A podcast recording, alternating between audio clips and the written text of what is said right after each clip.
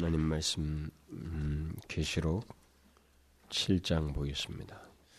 요한계시록 신약성경 406페이지 요한계시록 7장 9절부터 12절까지 한 절씩 교독을 하겠습니다. 9절부터 12절 이 일 후에 내가 보니 각 나라와 족속과 백성과 방언에서 아무라도 능히 셀 수 없는 큰 무리가 흰옷을 입고 손에 종려가지를 들고 보좌 앞과 어린 양 앞에 서서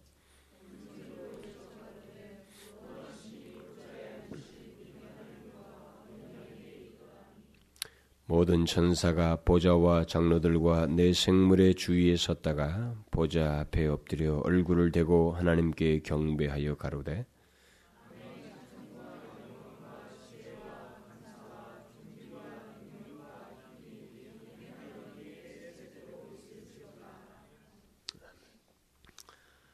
어, 우리는 지금까지 그 하나님의 영광을 위한 어, 구체적인 삶에 대해서 어, 살펴보았습니다. 그동안 하나님의 영광을 위한 삶이 무엇인가에 대해서 적용적인 차원에서 다뤘지만 어, 성경 속에 흐르는 그 중요한 원리들만 몇 가지 한 일곱 여덟 가지를 뽑아서 지난 시간까지 말씀을 드렸습니다.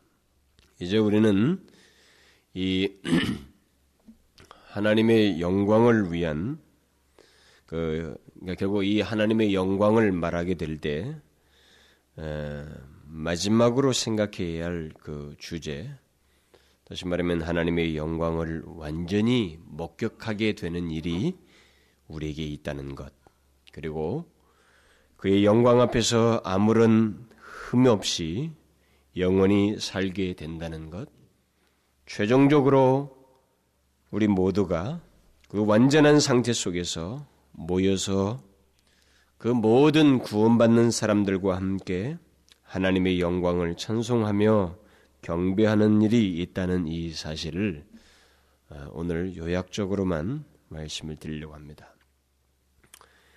우리의 최후 상태 속에서의 하나님의 영광에 대한 말씀을 제가 여기서 지금 드리려고 하는 것은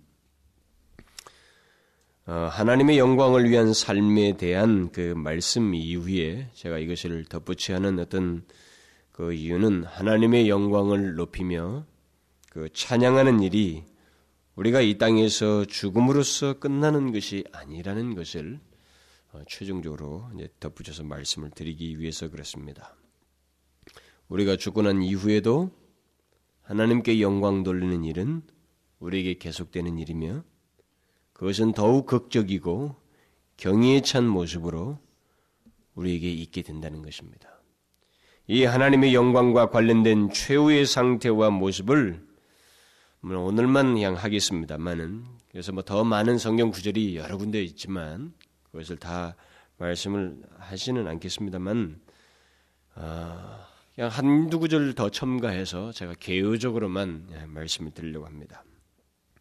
네, 어쨌든 이 시간에 지금 아주 우리가 중요하게 생각할 것은 하나님의 영광에 대한 최후의 국면입니다.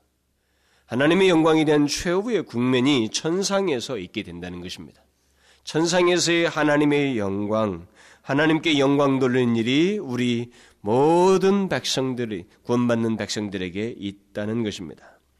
오늘 본문은 사도 요한이 환상 가운데 보았던 천상에서의 어떤 한 장면입니다. 장래의 모든 성도들이 다 모여서 하나님께 영광 돌리며 찬송하는 모습을 기록해 주고 있습니다. 하나님께 대한 찬송과 영광 돌림이 우리 그리스도인들에게 끊이지 않고 천상에서도 계속되고 있는 모습을 본문에서 보여주고 있습니다. 오늘 본문이 하나님의 영광과 관련하여서 시사해 주는 것은 한두 가지가 아닙니다. 이것을 만약에 쭉 강의하고 있다 그러면 이 오늘 읽은 네 구절을 가지고 더 여러 가지를 설명할 수 있겠지만 현재 우리들이 이 땅에 살면서 하나님의 영광을 의식하고 찬송하며 영광 돌리는 이 삶의 삶의 이유를 얘기해야 되기 때문에 영광에 대한 초점을 맞추고 어, 이것을 말씀을 하려고 하는 겁니다. 우리가 이 땅에 살면서 하나님의 영광을 돌리고 하나님의 영광을 의식하고 산다는 것 이것은 장차 우리가 보면서 하게 될 하나님의 영광 돌림과는 도저히 비교도 할 수가 없습니다. 그때 하나님의 영광 돌 하나님께 영광 돌리는 일은 아주 완전한 상태 그리고 지극히 영광스러운 그 환경과 상황 속에서 있게 되는 일입니다. 이 땅에서처럼 이방인들이 의식해서 그들을 의식하고 그들을 의식하여서 무엇인가를 하고 영광 영광을 돌리려고 하는 이런 행위적인 노력도 거기는 쓸모가 없습니다. 그때는 하나님을 직접적으로 목격하며 우리의 마음이 하나님께 압도되어서 오직 하나님만 의식하며 영광 돌리는 일이 있게 된다는 것입니다. 거기서는 누가 내 행실을 보고 하나님께 영광 돌리는 일이 있지 않습니다. 바로 내가 직접 아니 거기에 모여진 모든 성도들이 하나님 앞에서 직접 자신들이 보고 있는 그의 영광을 노래하면서 우리를 위해서 행하신 그 하나님의 모든 것을 찬양하며 높이는 일을 하게 되는 것입니다. 그야말로 하나님께 영광 돌리는 최고의 모습, 도저히 형용할 수 없는 영광 돌리는 일이 우리들에게 그때 있게 된다는 것입니다. 정말 이보다 더 절정에 달한 어떤 성경에서의 장면을 찾을 수는 없습니다. 이 본문을 오늘 본문을 어, 조금만 그 성경을 잘 알고 이 흐름을 알고 성경 전체에서 그런 하나님께서 이렇게 끝까지 어떻게 최후를 인도하셔서 어떤 상황 속에서 이런 끝까지 인도하시는지 이런 황, 마지막 장면을 펼치시는 이런 모든 문맥을 아는 사람이라면 이 오늘 본문을 이 본문을 인하여서 우리는 굉장한 감격에 빠질 수 있습니다. 저는 이 본문을 통해서 내 개인적으로도 그래요. 내 개인적으로도 이 상황이 자꾸 제 안에 상상되어질 때 제게 가슴이 되게 벅차오른 것을 느껴요. 이 하나님의 영광 돌리는 최고의 절정에 달한 이 본문을 사실 어떻게 설명을 말로서 할 수 있을는지에 대해서는 의문입니다. 오히려 저는 상당히 어색해요. 어색하고 제가 설교를 준비하면서도 자꾸 위축이 되고 표현의 제한을 받아요. 최후의 이슬을 하나님께 영광 돌리는 모든 백성들의 그 상황을 어떻게 그것을 형용할 수 있는지에 대해서 내 자신에게 언어와 내 자신의 정서와 이해가 제한되어 있기 때문에 다 묘사할 수가 없다는 것입니다. 그러나 지금까지 살펴본 모든 현재 이 땅에 살면서 하나님 앞에 영광 돌리는 이 삶이 끝나지 않고 지속적으로 있는데 그때야말로 가장 최대의 절정에 자라는 달하는 우리 모두에게 지금 현재에서 우리가 지금 하고 있는 어떤 헌신적인 수고 이 다소 우리에게 있어서는 노력의 차원인 그런 문제가 거기서는 새로운 국면을 맞는다는 것입니다. 그냥 그것은 압도되어서 도무지 우리 속에서는 내 스스로도 절제할 수 없는 어떤 압도되는 하나님께 영광 돌리는 장면이 우리 모두에게 일치돼서 나타난다는 것입니다. 그런데 제가 오늘 본문을 이 본문을 설명하기에 앞서서 이 하나님의 하나님께 영광 돌리는 이 최고의 절정에 달하는 이 장면을 설명하기에 앞서서 제가 먼저 한 가지 다른 하나님께 영광, 하나님의 영광이 이 땅에 선포되어지는 다른 장면을 먼저 설명할 필요가 있을 것 같습니다. 그것은 뭐냐면 우리 주님의 영광과 위엄이 온 땅에 선포되는 어떤 장면이 이에 앞서서 있게 된다는 것입니다. 오늘 본문은 완전히 주님의 백성들만 천상에 모여서 하나님께 영광 돌리는 장면입니다. 그러나 주님은 자신의 영광을 주의 백성들만이 아닌 그의 영광을 업신여기며 그에게 영광 돌리지 않는 사람들, 하나님의 영광을 모독한 모든 사람들에게 자신의 영광을 먼저 나타내십니다. 우리는 그것을 이 본문을 살피기 전에 먼저 어, 이해할 필요가 있습니다. 그것은 바로 주님께서 재림하실 때 있게 되는 장면입니다. 그때 인자의 징조가 하늘에서 보이겠고 그때 땅의 모든 족속들이 통곡하며 그들이 인자가 구름을 타고 능력과 큰 영광으로 오는 것을 보리라. 주님께서 그 말씀을 하셨어요. 또 주의 오심을 심판과 관련해서 주님은 또 이렇게 말씀하셨습니다. 인자가 자기 영광으로 모든 천사와 함께 올 때 자기 영광의 보좌에 앉으리니 또 주님은 비슷하게 이렇게 말씀했습니다. 인자가 아버지의 영광으로 그 천사들과 함께 오르니 그때 각 사람의 행한 대로 갚으리라. 이 모든 말씀은 주께서 다시 오실 때 나타날 영광을 말하고 있습니다.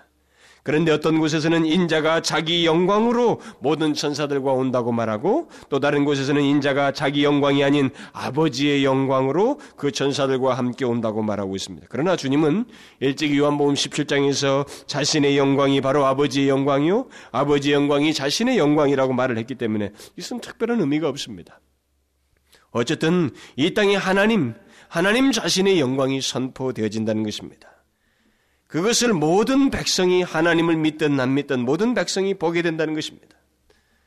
그때 나타날 주의 영광을 우리는 오늘 본문에 앞서서 먼저 생각해야 됩니다. 십자가에서 죽으신 그 주님, 다소 무기력하게 보였던 연약한 인간처럼 여겼던 그분이 아주 지극히 영광스러우신 모습으로 온 인류 앞에 등단하시는 일이 먼저 있습니다. 그것은 장차 영광 받으실 것의 서곡입니다. 하나님이 택하신 자들만 그의 영광을 보는 게 아니고 온 백성들이 지금은 우리가 가서 지극히 예수를 말해도 콧방귀를 끼고 도무지 알아듣지 못하고 거기 냉소적으로 반응하며 그의 영광을 없이 여기는 모든 사람도 예외 없이 다 그 장면을 보게 됩니다. 결국 이 영광스러운 임하심으로 인해서 이 세상은 아주 극적인 국면을 맞이하게 됩니다. 한 부류는 하나님의 영광에 합류하게 되고 또 다른 한 부류는 심판에 이르게 됩니다.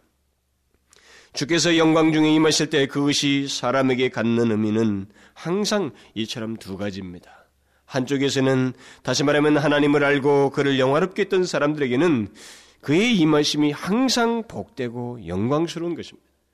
그러나 그렇지 못한 자에게 주의 임하심은 항상 두려운 일입니다. 그것은 심판과 징벌을 수반하게 된다는 것이죠. 주님은 그렇게 먼저 만국 앞에서 자신의 영광을 나타내시고 선포하시는 일을 합니다. 죽은 자든 산 자든 그리고 그리스도를 믿는 자들이든 불신자들이든 모두가 그때는 다 목격하게 됩니다. 모든 영혼이 다 그 앞에 서요.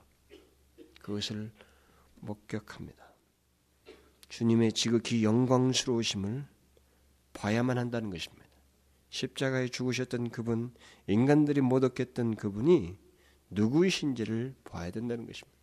그의 영광을 반드시 목격해야 된다는 겁니다. 이 땅에 태어난 인간이면 예외 없이 다 봐야 된다고 하는 것이 성경이 말하는 것입니다. 근데 중요한 것은 어떤 얘기는 그날이 큰 기쁨의 날이라는 것입니다. 이루 말할 수 없는 위로가 주어지는 날이라는 것입니다. 그런데 어떤 어떤 얘기는 그날이 최후의 날이에요. 영원한 형벌로 가게 되는 최후의 날이 되는 것입니다. 우리는 그날을 생각하면서 살아야 됩니다. 오늘 본문에 앞서서 우리는 그날을 또 생각을 해야 됩니다. 우리는 그때 갈리게 되는 것이죠. 지금까지 왜 이 세상 사람들로부터 그리스도인들이 바보소를 들으며 왜 그렇게 융통성이 없이 주의를 지키고 하나님께 예배를 하고 그거를 영화롭게 했는지 그 이유가 밝혀질 날을 우리 모두가 앞에 두고 있는 것입니다. 왜 우리가 하나님의 영광을 위한 삶을 고집스럽게 살아야 합니까? 왜 그렇게 사람, 세상 사람들에게 바보수를 들으면서 예수를 믿어야만 하느냐는 거예요. 그것은 장차 있게 될 영광 때문에 그렇습니다. 주님의 영광에 동참하기 때문에 그렇습니다. 우리는 그때를 사모하면서 기다리는 자들입니다. 위로의 날이 우리 앞에 온다는 것입니다. 그것을 어떻게 설명할 수 있을까요? 나는 어느 설교자가 그것을 제대로 설명할 수 있을는지 의문스럽습니다. 주님이 하신 말씀 그대로 우리는 좀 더 신앙의 눈을 가지고 주님에 대한 넓은 이해를 가지고 더 풍성하게 각자가 깨닫는 것 외에 다른 언어로 묘사가 불가능하다고 믿습니다. 그러나 그날은 영광스러운 것입니다. 주의 영광에 두려움 없이 우리가 오히려 기쁨으로 동참하게 된다는 것입니다. 그때는 주님의 영광을 보는 것은 물론이고 우리까지 영광스럽게 되는 일이 있게 된다는 것입니다. 그날은 하나님께서 그의 영광을 위해 살았던 사람들을 영광스럽게 하는 날입니다. 그날이 우리 앞에 다가오고 있고 반드시 온다는 것입니다. 저는 이 영광설교의 이 끝부분을 다소 위로적인 얘기가 될는지 모르지만 꼭 그것만은 아닌데요.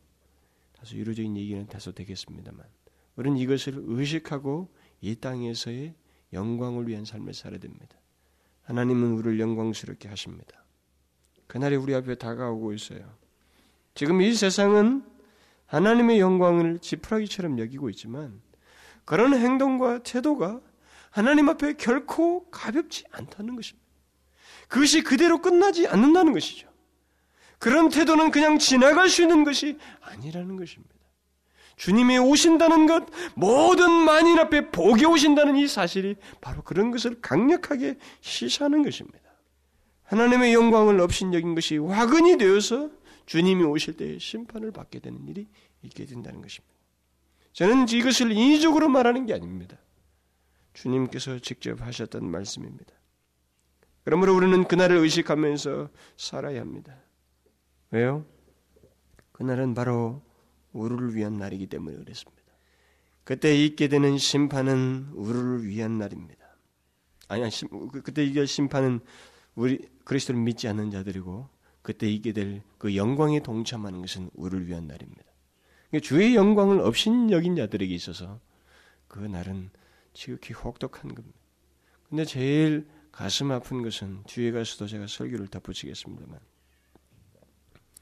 내 주변에 있는 사람들이에요. 내가 모르고 알지 못하는 다른 지방, 나라 사람이 아니라 내 가족과 내 주변에 있는 사람입니다. 내가 익히 잘 알고 있는 사람들이에요. 이런 사람들이 한 가지를 향해서 달리고 있다는 것입니다. 어차피 주님의 영광스러운 임하심 앞에 서야 되는데 그 심판을 향해서 몸부림을 치고 달린다는 것입니다.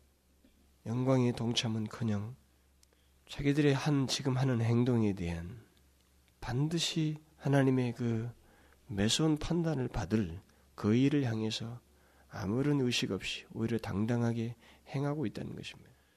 이것이 우리들에게 아픔이에요. 여러분들 가정에 여러분들의 친지들 중에 또 친구들 중에 그날을 알지 못하는 사람들 주님께서 수도 없이 오늘날 같은 경우는 성경에 빨간 글씨로 다 있잖아요. 예수님이 하신 말씀은요. 예수님께서 다 하셨어요. 말씀. 그 말씀이 하나도 인간에게 어필이 안 되는 것입니다. 내가 인자가 영광 중에 모든 만인이 복이 올 것이다. 이 말을 사람들이 안 믿는다는 것입니다. 그의 영광을 너무 과소하게 평가하고 있다는 것입니다. 알지 못한다는 것이죠. 그러나 주님은 말씀합니다. 그 일이 먼저 있다는 것이죠. 이것은 장차 주께서 아주 극적으로 절정에 달하는 영광을 받으시는 전조입니다. 그 다음에 오늘 본문을 우리가 생각할 수 있는 것입니다. 오늘 본문은 이제 모든 것이 정리가 되고 오직 선택된 사람들, 곧 구원받은 사람들만 천상에 모여서 하나님과 영원히 함께하며 그의 영광 영광을 높이는 일이 있게 될 것을 말해주고 있습니다. 그러니까 이 때는 그야말로 최후의 상태를 말하는 것입니다. 그곳에는 뒤섞임이라는 것이 없습니다. 하나님의 영광을 알지 못하는 자들은 거기서 눈을 뒤집어 까고 찾아봐도 없어요. 온전히 거기는 의인들만 하나님의 그 극률하신 은혜에 흠뻑 젖은 그리스도의 의를 입은 자들만 가득 모여 있는 자리입니다. 뒤섞임이 없어요. 하나님을 닮은 자들, 예수 그리스도의 의로 의롭게 된 사람들만, 그리고 이 땅에서 하나님의 영광을 위해서 살다 죽은 사람들만 그곳에 다 모여 있습니다. 우리에게 그날이 옵니다. 주님의 재림이 시작이 되어서 오늘 본문에서와 같은 영광스러운 상태가 우리에게 영원히 있게 된다는 것입니다. 그것은 일차적으로 하나님의 영광이 가득한 곳입니다. 바로 그 영광이 가득한 가운데서 우리는 또한 하나님의 영광을 노래하는 곳입니다. 아니, 하나님의 영광뿐만 아니라 하나님 자신을 직접 목격하며 그것을 인정하고 찬양하는 그런 영광스러운 일이 우리 가운데 장차 도래한다는 것입니다. 여러분은 제가 지금 무엇을 말하고 있는지 아셔요? 하나님의 영광으로 가득한 곳에 하나님과 함께 있지만 우리가 타서 없어지지 아니하고 오히려 우리 또한 영광스럽게 변하여 하나님과 같이 그곳에 거한다는 것입니다. 우리에게 하나님과 그의 영광은 두려움이 아니고 기쁨이요 즐거움이요 마치 그것이 우리의 것이 되어서 우리의 모습이 되어서 하나님과 함께 거한다는 것입니다. 오늘 본문을 보면 무슨 일이 그 천상에서 행해지고 있는지 아주 경이롭게 묘사되고 있어요. 하나님께 영광을 돌리고 있어요. 그의 영광을 즐거워하고 있습니다. 저는 여러분들이 이 본문을 대하면서 이들이 모든 하나님 앞에 찬송하는 이 장면을 보고 어떤 단순한 획일적인 현상이라고 생각할지 모르지만 저는 간단하게만 그것을 이 장면이 가지고 있는 지금부터 우리의 마음을 부풀게 하는 한 가지 그 감동적인 사실만 말씀을 드리려고 합니다. 온 성도들이 거기서 이렇게 말합니다. 구원하심이 보좌에 앉으신 우리 하나님과 어린 양에게 있도다. 그러다 천사들이 화답합니다. 맞장구를 치면서 하나님께 영광을 그들도 돌리고 있습니다. 아멘. 장성과 영광과 지혜와 감사와 존귀와 능력과 힘이 우리 하나님께 세세토록 있을지어다. 아멘. 전상에서 울려 펴진 이 두 개의 찬송 가사를 그들의 영광, 영광을 선포하는 이 가사를, 이 주제를 한번 여기서 가만히 보십시오. 우리 구원받은 성도들의 입장에서는 구원받아서 그분 앞에 있게 되었다는 현실이 압도되어서 하나님께서 베푸신 구원이 얼마나 엄청난 것인지를 탐복하여서 즉시 문제 제기를 하고 있는 것입니다. 이 모든 구원이 어떻게 내게 주어졌는가? 이 구원은 도대체 누구로부터인가? 이 문제 제기가 아주 자발적으로 그냥 즉각적으로 그들 가운데 제기되었고 그 제기된 의문에 그들은 즉각적인 답을 터트린 것입니다. 탄복스럽게 터트리고 있어요. 이 모든 것은 하나님과 그 어린 양에게 있도다. 즉시로 하나님과 어린 양을 그들은 생각하였고 그분께 영광을 돌리고 있습니다. 여기서 구원받는 자들이 자기들을 구원하신 하나님과 어린 양을 언급하고 있다는 것, 이것이 온 성도들이 모여서 한 말로서 여기에 기록된다는 사실을 보게 될 때, 저는 속으로 질문이 생겼어요. 그것은 하나님과 어린 양 되신 예수 그리스도에 의한 구원을 왜 온 성도들이 말을 했을까? 바로 온 성도들이 말한 다른 내용도 아닌 바로 이 내용을 여기에 환상 중에 보여주어서 기록했을까?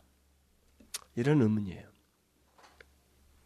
이 경배의 말을 읽을 때 제겐 본문에서 나오는 온 성도들과 일치된 어떤 마음이 제게도 싹 텄어요. 이들이 고백했던 이 말이 결국 제게서도 나올 수밖에 없는 고백이라고 하는 어떤 일치된 감정, 일치된 마음을 제가 갖게 되었어요. 분명 자신들이 하나님과 어린 양 대신 예수 그리스도 앞에 있는 것을 보고 온 성도들은 두 가지가 크게 교차됐을 것이라고 생각이 되어졌습니다. 하나는 구원받아서 하나님 앞에 선 것의 기쁨과 감격, 그것을 실제적으로 목격하며 경험하는 자에게 생길 수밖에 없는 엄청난 희열, 곧 구원에 대한 그 실감, 아주 현실감, 그 확인, 확신, 목격하고 있는 겁니다.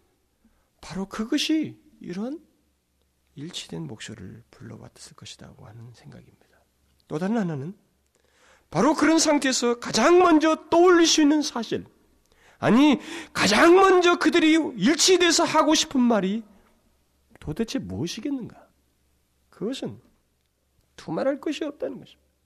바로 이 희열에 찬 상황, 내가 목격한, 내가 처한 상태를 잊게 하신, 바로 나를 구원하신 우리 하나님과 십자가에서 죽으신 어린 양 되신 예수 그리스도께 있도다라는 이 말이 가장 먼저 떠오를 수밖에 없지 않았겠는가? 라는 생각이에요. 여기 묘사된 천상에서의 울려 퍼지는 내용은 아직 이 땅에 있지만 바로 이 땅이 아직 죽지 않았지만 이 땅에 사는 저에게서도 동일한 찬송이고 메아리가 될 수밖에 없다고 하는 미리부터 그런 찬송과 메아리는 이미 내게서부터 있을 수밖에 없다고 는 깊은 공감이 생기는 거예요. 지금 상상만 해도 그런데 한번 여러분 생각해 보십시오. 직접 직접 하나님과 어린 양 대신 예수 그리스도를 보며 지극히 영광스러운 그의 영광 앞에 서게 될 때 여기 수많은 성도들의 한결같은 목소리는 나의 목소리가 되지 않겠어요? 두말할 것이 없는 겁니다. 제가 종종 여러분들에게 할 말이 없을 때 하는 말입니다만 죽어보아야 하는 거예요.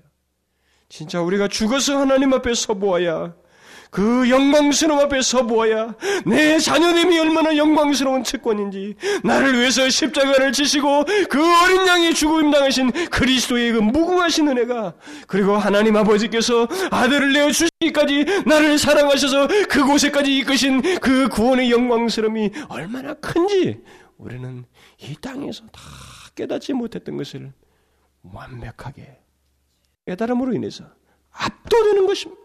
압도되는 압도되게 돼 있어요. 그래서 제가 죽어봐야 한다는 말을 자꾸 쓰는 것입니다. 우리를 미리 선택하여 부르신 하나님, 우리를 위해서 그리스도를 죽게 하신 하나님, 그리고 끝까지 우리를 붙들어 주신 하나님의 은혜의 사랑이 얼마나 얼마나 큰지 뺀질 뺀질 말 안 듣고 내 욕심 내 의지 따라서 살아갔던 나를 향해서 그렇게 인내하시면서 마침내 나를 이곳까지 불러오셨다는 사실이 우리로 하여금 견딜 수 없게 만든 다른 말이 먼저 떠오를 수가 없다는 것입니다. 오늘 본문에 나오는 이 성도들은 바로 그런 확신 속에서 감격하게 찬송하고 있는 것입니다. 그들 사이에는 어떤 불협화음도 없습니다. 다른 생각, 다른 말을 하지 않고 있어요. 그런 말을 하라고 그들에게 여기 너희들이 어린 양과 하나님께 모든 영광을 돌리라 이런 말을 하라고 그들에게 시킨 것도 아닙니다. 미리 연습한 것도 아니에요. 오늘날 성가대처럼 미리 연습한 가사 내용이 아닙니다. 수많은 성도들이 누가 말하지 않아도 자기가 처한 현실을 보며 자기가 목격하는 하나님, 그 영광스러운 환경에 처한 자신, 그 사실에 압도되어서 그냥 모두가 일치된 것입니다. 그 내용도 일치되었던 거죠. 마음도 일치되고 할 말도 일치가 되어서 바로 즉각적으로 그 말밖에 못하는 것입니다. 구원하심이 보좌에 앉으신 우리 하나님과 어린 양에게 있도다. 내가 이런 구원을 받다니. 내가 이런 구원을 받다니. 이 모든 것은 오직 하나님과 어린 양 때문입니다. 영광을 그분에게만 돌리게 된다는 것입니다. 한번 상상해 보십시오. 더욱이 사도 요한이 구원하심 앞에 구원하심이라는 이 단어 앞에 그라는 정관사를 쓴 것을 보면 우리나라 우리말에는 그게 안 나와 있습니다만 헬라 원문에는 나와 있어요. 이 그라는 말이 쓰여진 것을 볼 때 이 구원은 지금 이 모든 성도들이 지금 일치된 마음으로 그 구원하심이라고 이렇게 말을 했을 때 이 구원은 일반적인 구원이 아닙니다. 그냥 뭐 어디서 건져주고 한 번 더 살려주는 이 문제가 아닙니다. 이것은 정해진 구원이에요. 다시 말하면 영원토록 죄와 죄가 주는 형벌과 사망으로 완전히 나를 버리 구원하셔서 그것으로부터 구원하셔서 하나님과 함께하는 바로 그 구원, 이 영원한 구원, 내가 지금 목격하는 이 구원하심이 하나님과 어린 양에게서부터 있게 되었다는 것, 그로부터 말미암았다는 고백인 것입니다. 그러니까 그들은 내가 지금 보는 이 구원이 하나님께서 정하신 구원이요. 하나님께서 그렇게도 말씀하셨던 영원히 사망으로부터 건지시는 그 구원이라고 하는 일치된 마음 가지고 말을 하고 있다는 것입니다. 여러분들이 이것이 얼마나 경이스럽고 신비스러워 보여요? 모두가 그렇게 했다는 것이. 어떤 사람들은 성경을 아주 자기식대로 보는 사람들, 성경을 보면서 아직도 오만과 교만, 이 교만함과 인간의 판단을 지극히 의지하는 사람들은 이런 본문을 보고 이게 기계적인 것이 아닌가. 어떻게 그 많은 사람들이 한마디로 이런 찬송을 했다는 말인가. 이런 기록된 구절을 생각 없이 읽어 내려가지만 그것은 몰라서 하는 소리예요. 그들이 가 있는 장소도 몰라서 그렇고 그들이 거에 처해 있는 그 상태의 환경, 목격하는 것이 무엇인지를 알지 못해서 하는 소리입니다. 그 구원하심을 확인하게 될 때, 우리 모두는 다른 것을 떠올릴 수가 없습니다. 이건 만명이 가든 수백만 명이 거기 있든, 그건 다 누구에게나 공통된 것입니다. 다른 것을 그 현실 속에서 떠올릴 수가 없습니다. 자기가 얻게 된 그 구원하심을 확인하고 목격하게 될 때, 다른 말을 할 수가 없어요. 하나님, 우리 하나님과 십자가를 지시고 나를 위해 죽으신 그 예수 그리스도 그거 외에 없습니다. 물론 성령을 여기 언급하지 않았다고 해서 성령 언급도 말하지 않아야 된다는 얘기는 아닙니다. 이것은 일차적으로 우리에게 강하게 인식되어 있는 걸 말하는 것입니다. 특징적으로 하나님과 어린 양 되신 예수 그리스도가 결국 우리의 구원에 의해서 주권적인 의지와 어린 양의 그 구속적인 행위가 우리 가운데 강하게 인식된 것들을 표현한 거예요. 그리고 천상에서 시각적으로 확인하게 될 수 있는 대표적인 두 위이기 때문에 그렇습니다. 어쨌든 성도들이 천상에서 즉시 떠올릴 수 있는 말, 제일 먼저 말하고 싶은 것은 다른 것이 아니라는 것입니다. 하나님께 우리의 구원을 확인하면서 영광 돌리는 것이라는 것. 그래서 하나님께 영광 돌리는 일이 이 천상에서도 그 장면, 그 환경이 처한 사람에게 가장 처음에 그리고 가장 자발적으로 있게 되며 여기서보다도 더 완벽한 모습으로 우리 모두에게 있게 되는 일이라는 것입니다. 바로 이 같은 성도들의 태도에 하늘의 정사와 권세들도 한결같은 태도를 나타내고 있습니다.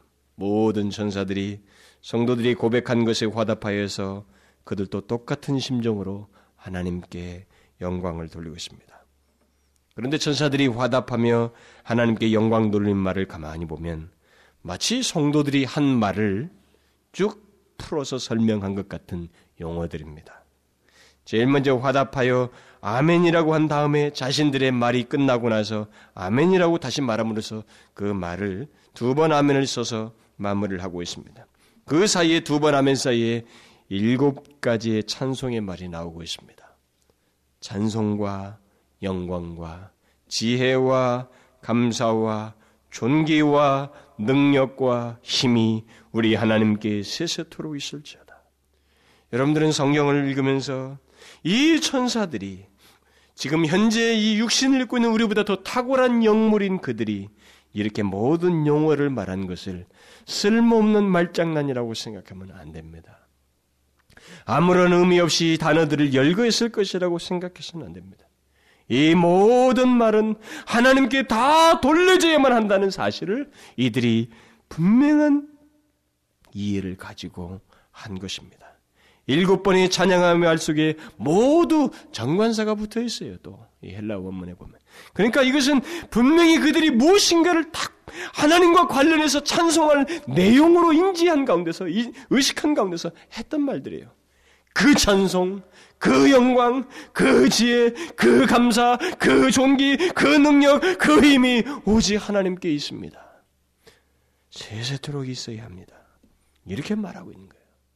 이것은 천사들이 성도들의 찬양에 화답하면서 말을 한 것이기 때문에 결국 성도들이 구원하심이 보좌에 앉으신 우리 하나님과 어린 양에게 있도다라고 했을 때 먼저 아멘이란 말을 한 걸 보면 맞습니다라고 맞장구 치는 거예요.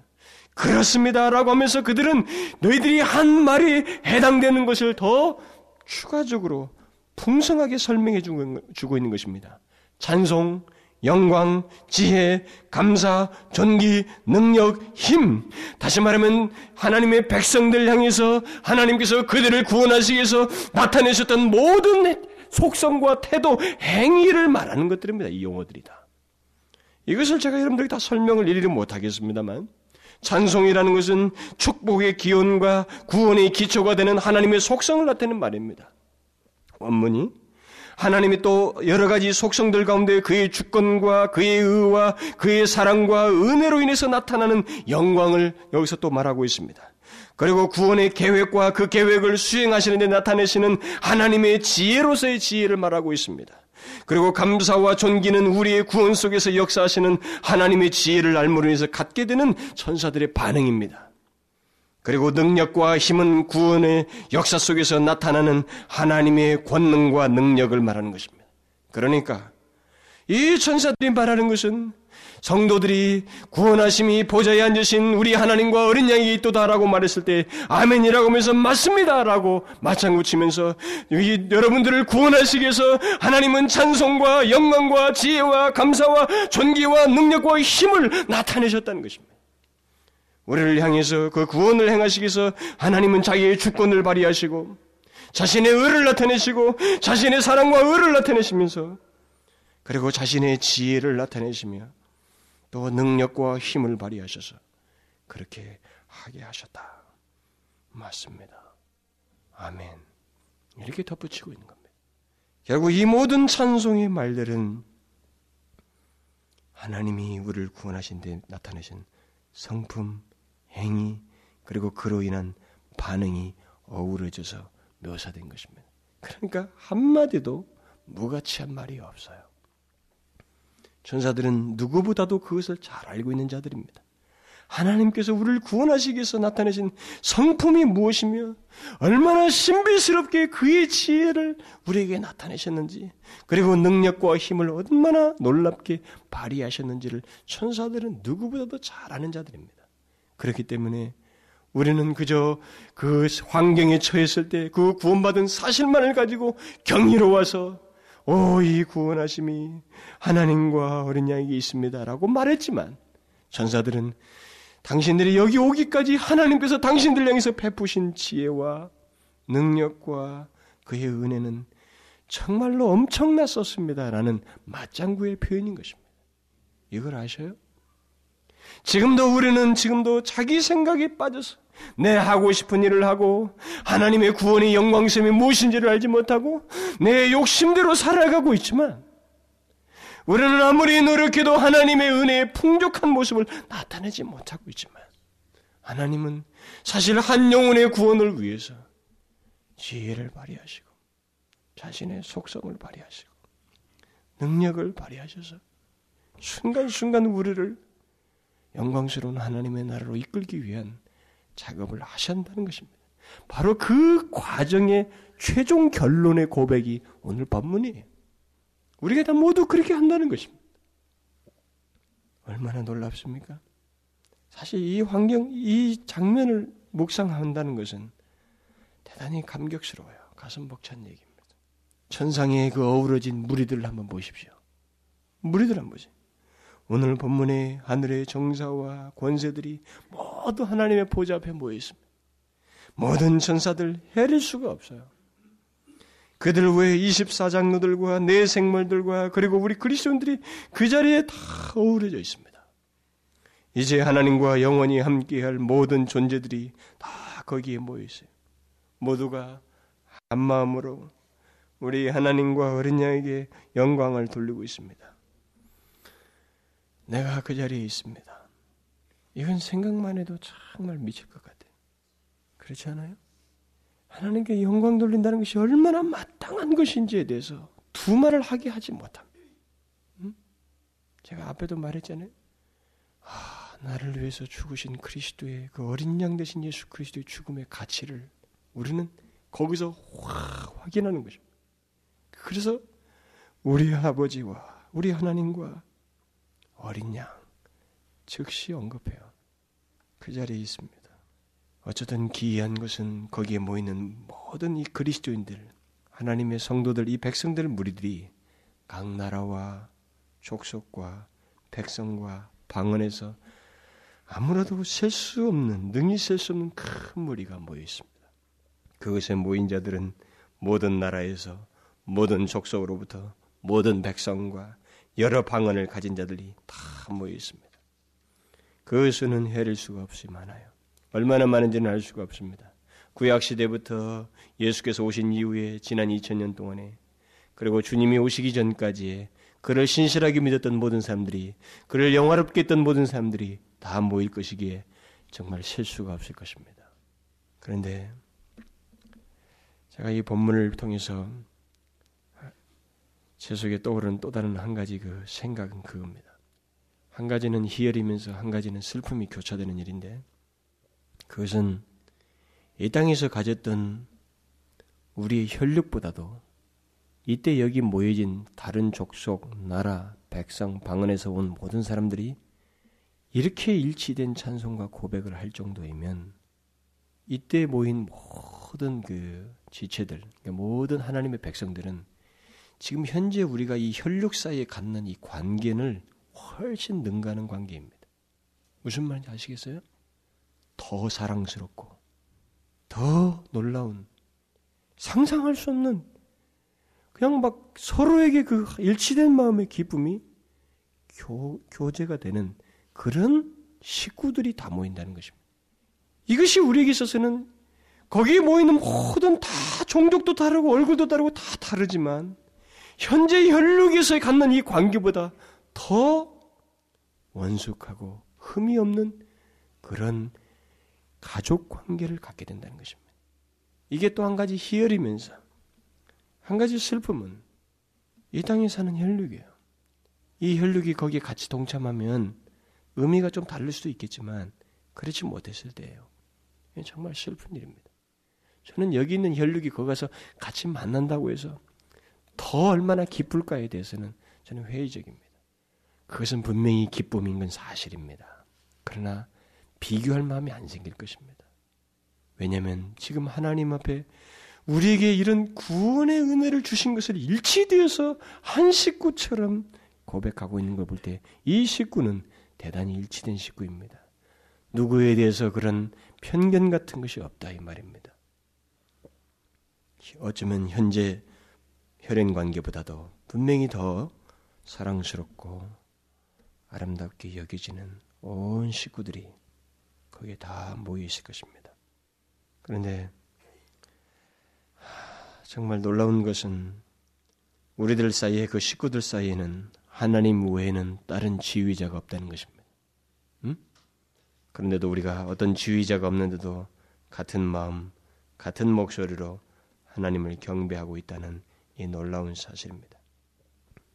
바로 이 사실을 여러분들은 장차 있을 일로만 생각해서는 안 됩니다. 무슨 말인지 아시겠어요? 그 일은 거기에서 그렇게 그 일을 할 수 있는 사람, 그런 영광스러운 교제를 할 수 있는 사람은 여기서 이미 그 일을 합니다. 제 오늘 설교의 결론은 이거예요. 현재 우리가 다 다릅니다. 거기도 가보면 다 달라요. 종족 다르죠. 나라 다르죠. 민족 다르죠. 인종이 다 다릅니다. 껍데기도 달라요.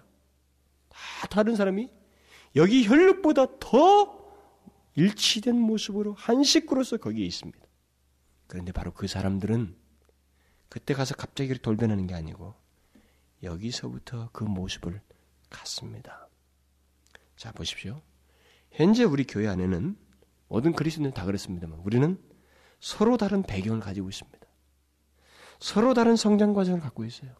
성격도 다 다릅니다. 기질도 다 달라요. 얼마나 다른지 모릅니다. 감추어져서 그렇지 노출하기 시작하면 우리는 모두 모두 다릅니다. 지독할 정도로 달라요. 그렇지만 우리가 교회 안에서 어떻습니까? 다 다름에도 불구하고 하나님 이름 때문에 하나님 때문에 나를 구원하신 주님 때문에 주의 말씀을 따라서 우리가 일치된 행동을 하는 거예요. 함께 예배하고, 함께 찬송하고, 함께 봉사하고, 같이 어떤 일을 하고 싶어 하고, 같이 헌신하는 이런 일들이 우리 가운데 이 땅에서부터 있게 되는 것입니다. 이게 뭐예요? 장래 있을 천상의 성도들의 일치된 마음과 그 일치된 찬송의 모습을 여기서 실습하는 겁니다. 여기서 우리가 이 땅에서부터 이미 하나님의 영광을 나타내는 그 모습을 여기서부터 우리가 간다. 거기서 우선 일치된 모습을 교회 안에 있는 식구들끼리 하고 있다는 것입니다. 바로 그 사람이 거기 가서 그렇게 할 사람들이에요. 장래에 그렇게 일치된 마음과 한 몫으로 하나님께 영광 돌릴 사람은 이 땅에서부터 그렇게 구별된 하나님께 영광 돌리며 사는 그런 사람이라는 것입니다. 오늘 본문에 이게 보기 이전 실장 그 전반부를 보게 되면 14만 4천 명 얘기가 나옵니다. 이게 뭐예요? 모두 선택된 자들이라는 것입니다. 선택된 자들임을 선택 그 거기에 모이는 자들이 선택된 자들인 것을 암시해 주는 것입니다. 다시 말하면 전상의 무리들 가운데 있게 되어서 구원하심이 하나님과 어린 양이 있도다라고 하며 경배하며 하나님께 영광 돌리시는 사람은 이미 이 땅에서부터 하나님께 영광 돌리는 사람이라는 것, 그렇게 선택된 사람이라는 것을 암시해 주고 있는 것입니다. 그러니까 그들은 이 땅에서부터 선택된 자들로서 하나님께 영광 돌리는 것을 당연히 여기면서 살아온 자들이기에 거기서 그들은 그 하나님의 그 베푸신 은혜를 보면서 구원을 나를 구원하신 분, 구원하신 것을 기억하고 이 땅에서 영광 돌렸던 그들에게 그것을 완전히 목격하는 그 자리에서 그들은 거침없이 일치된 마음으로 그렇게 말을 하는 것입니다. 하나님과 어린 양께 있습니다. 이렇게 영광 돌리는 일을 하게 된다는 것이죠. 그러므로 여러분, 우리가 정령 하나님의 자녀요, 선택된 무리라면 우리에게 있는 특징은 하나님께 영광 돌리는 것입니다. 그런 모습과 삶이 이 땅에서부터 특징적으로 있어요. 있는 거예요. 우리의 말과 찬송 그리고 삶 속에서 나타낼 최고의 메시지가 이 땅에서부터 다른 게 아니에요. 어, 나를 구원하신 분은 하나님. 그리고 십자가를 지신 예수 그리스도야. 모든 것은 그의 구원 때문에 내가 있게 가능한 거야. 어, 그분 그분께 영광. 이것을 이 땅에서부터 우리가 하게 된다는 거죠. 그래서 제가 아까 공감된다는 말이 이 땅에 살지만 공감된다는 말이 바로 그겁니다. 여기서부터 그게 공감이 되는 거예요. 그 공감이 이제 마지막에 터지는 것입니다. 내가 직접 목격한 사실에 이 엄청난 것 때문에 누가 말하지 않아도 지위가 없었어도 거기 온 사람이면 예외 없이 한 목소리로 말하는 겁니다. 구원하심이 우리 하나님과 어린 양께 있도다. 여러분, 예수 믿는 것은 절대 답답한 게 아닙니다. 그건 세상 사람이 그렇게 말할 뿐이에요. 그 들은 걸 가지고 여러분들을 잣대로 삼지 마십시오. 정작 영혼을 가진 존재에 있어서 중요한 날은 이 땅에서의 짧은 날이 아닙니다. 더 영원한 날이에요. 오히려 이 땅에서의 날이 실습 기간입니다. 직장에 들어가려면 수습 기간, 실습 기간 있고 난 다음에 주된 작업을 하는 것처럼 주된 작업은 뒤에 있습니다. 장차 있어요. 영원한 세월 동안 있는 일입니다. 지금 우리는 실습 기간을 살고 있는 겁니다. 예수 믿는 건 답답한 게 아니에요. 우리가 이 땅에서 이 세상 사람들이 보는 것, 보는 시각에서 답답한 것처럼 살면서 하나님의 영광을 위해서 사는 이 모습은 결국 장차 있을 주된 일의 실습 기간입니다. 이 땅에 살면서 그 실습이 없는 사람에게 장차 하나님 앞에서 영원히 거하면서 영광 돌린 일은 없게 됩니다. 기억하십시오. 우리는 여기서부터 그렇게 고백하는 사람들입니다. 구원하심이 보좌에 앉으신 우리 하나님과 어린 양께 있습니다. 나의 나 된 것은 오직 하나님과 그의 십자가 때문입니다. 바울이 그렇게 말했잖아요. 그걸 지금부터 하는 거예요. 바울은 이미 이 땅에서부터 했잖아요. 그 똑같습니다. 아, 현재 나는 오직 하나님 때문입니다. 내가 지금 구원받아서 이렇게 살 수 있는 것은 하나님과 그의 십자가 때문입니다. 그리스도의 십자가 때문입니다. 그렇게 고백하며 주께 영광 돌린 삶을 우리가 이 땅에서부터 살아야 돼요. 기도합시다. 하나님 아버지, 장래 일이지만 이 땅에서부터 우리가 할 말은 다른 것이 없습니다. 우리를 그 구원하심이 우리 하나님과 그 어린 양께 있도다. 이와 같은 영광 돌림, 그렇게 영광 돌리는 삶을 사는 것입니다. 아버지여 이것이 진실로 우리가 유일하게 할 수 있는 말이요. 그 내용처럼 하나님만을 높이는 삶을 살 수밖에 없다는 것을 우리가 분명히 깨달았습니다. 바로 그런 자들이 장래에 영광스러우신 하나님 앞에 모여서 하나님 모두가 한결같은 마음, 모두가 그 기쁨에 벅차서 희열에 넘쳐서 주를 찬송하며 우리에게 허락되신 그 구원의 크심을 감사하는 일이 있게 될 줄 믿습니다. 아버지여 여기 모이는 사랑하는 우리 형제 자매들 장래의 그 영광스러운 일을 사모하며 이 땅에서부터 미리 이 실습 기간과도 같은 인생의 길을 주의 영광을 위해서 성실하게 살 수 있도록 인도하여 주옵소서. 무엇보다도 하나님 오만하고 정말로 우리에게는 온전한 모습도 하나도 없는데 우리를 주께서 어떻게 쓰든지 그것으로 인도하셔서 그런 영광스러운 일에 자리에 서게 하실 것을 생각하며 이 놀라운 진리를 깨달아서 우리가 마음을 바로잡고 전심을 다해 하나님을 향하는 가운데 영광을 위한 삶을 사는 저희들 되게 하여 주옵소서. 오, 이들 가운데 예외 없이 그 영광스러운 무리 가운데 들으며 주의 그 구원하심을 찬송하는 무리들 되게 하여 주옵소서. 예수 그리스도의 이름으로 기도하옵나이다.